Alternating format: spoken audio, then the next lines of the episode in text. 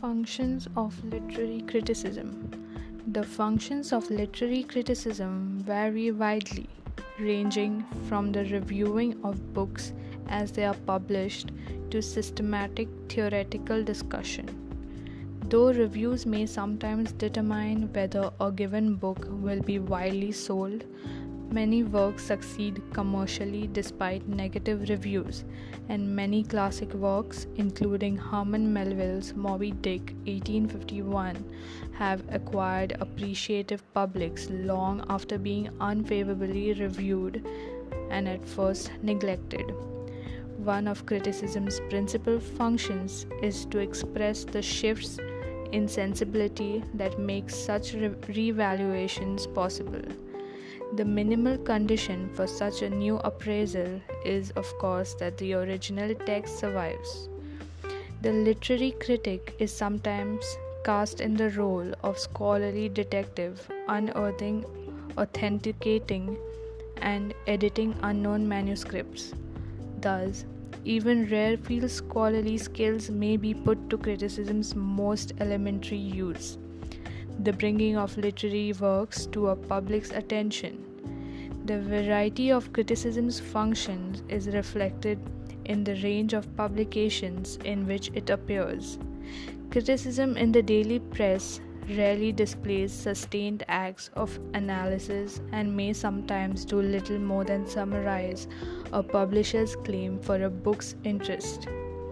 Weekly and bi-weekly magazines serve to introduce new books but are often more discriminating in their judgments, and some of these magazines, such as the London Times Literary Supplement and the New York Review of Books, are far from indulgent towards popular works. Sustained criticism can also be found in monthlies and quarterlies with a broad circulation, in little magazines for specialized audiences, and in scholarly journals and books.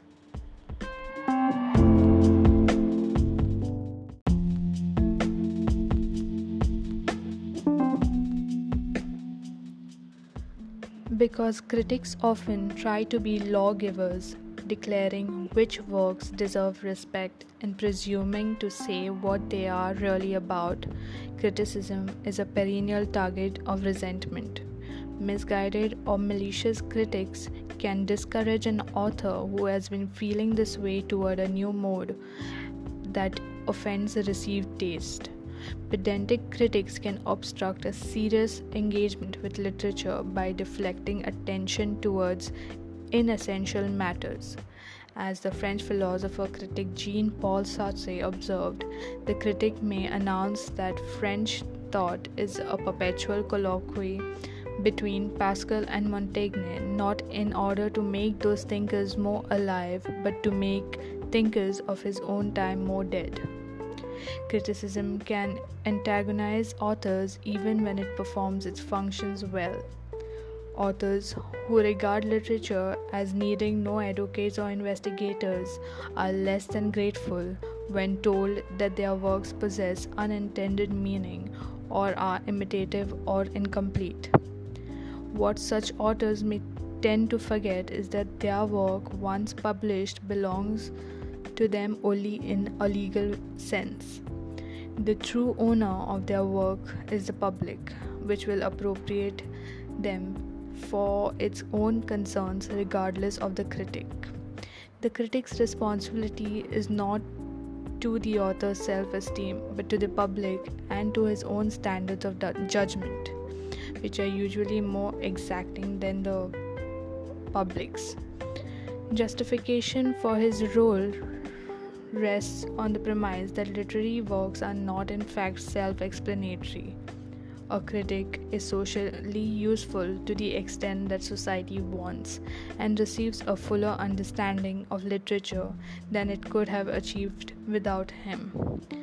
In filling this appetite, the critic's want is further helping to create a public that cares about artistic quality. Without sensing the presence of such a public, an author may either prosecute his talent or squander it in a clear act of defiance.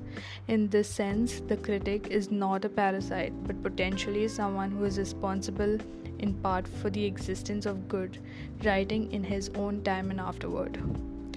Although some critics believe that literature should be discussed in isolation from other matters, criticism usually seems to be openly or covertly involved with social and political debate.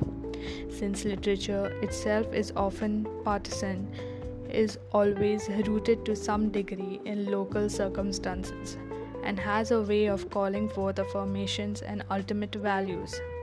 It is not surprising that the finest critics have never paid much attention to the alleged boundaries between criticism and other types of discourse, especially in modern Europe.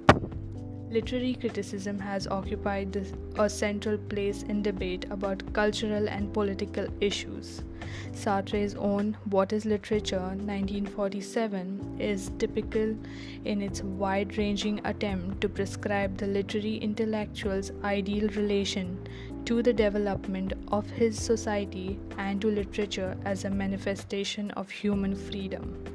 Similarly, some prominent American critics, including Alfred Kazin, Lionel Trilling, Kenneth Burke, Philip Rahv, and Irving Howe, began as political radicals in the nineteen thirties and sharpened their concern for literature on the dilemmas and disillusionments of that era.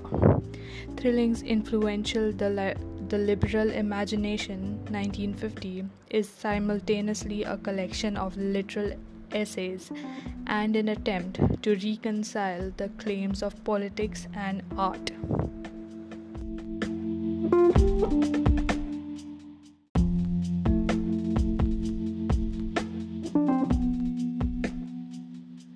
Such a reconciliation is bound to be tentative and problematic if the critic believes, as Trilling does, that literature possesses an independent value and a deeper faithfulness to reality than is contained in any political formula.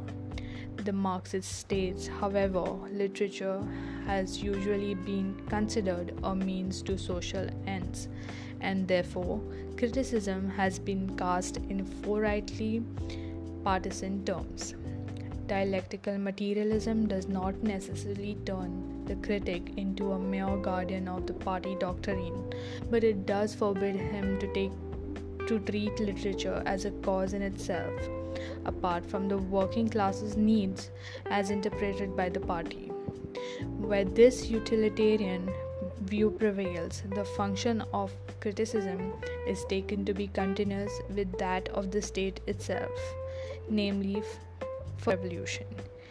The critic's main obligation is not to, to his text, but rather to the masses of people whose consciousness must be advanced in the designated direction. In periods of severe orthodoxy, the practice of literary criticism has not always been distinguishable from that of censorship. Thank you.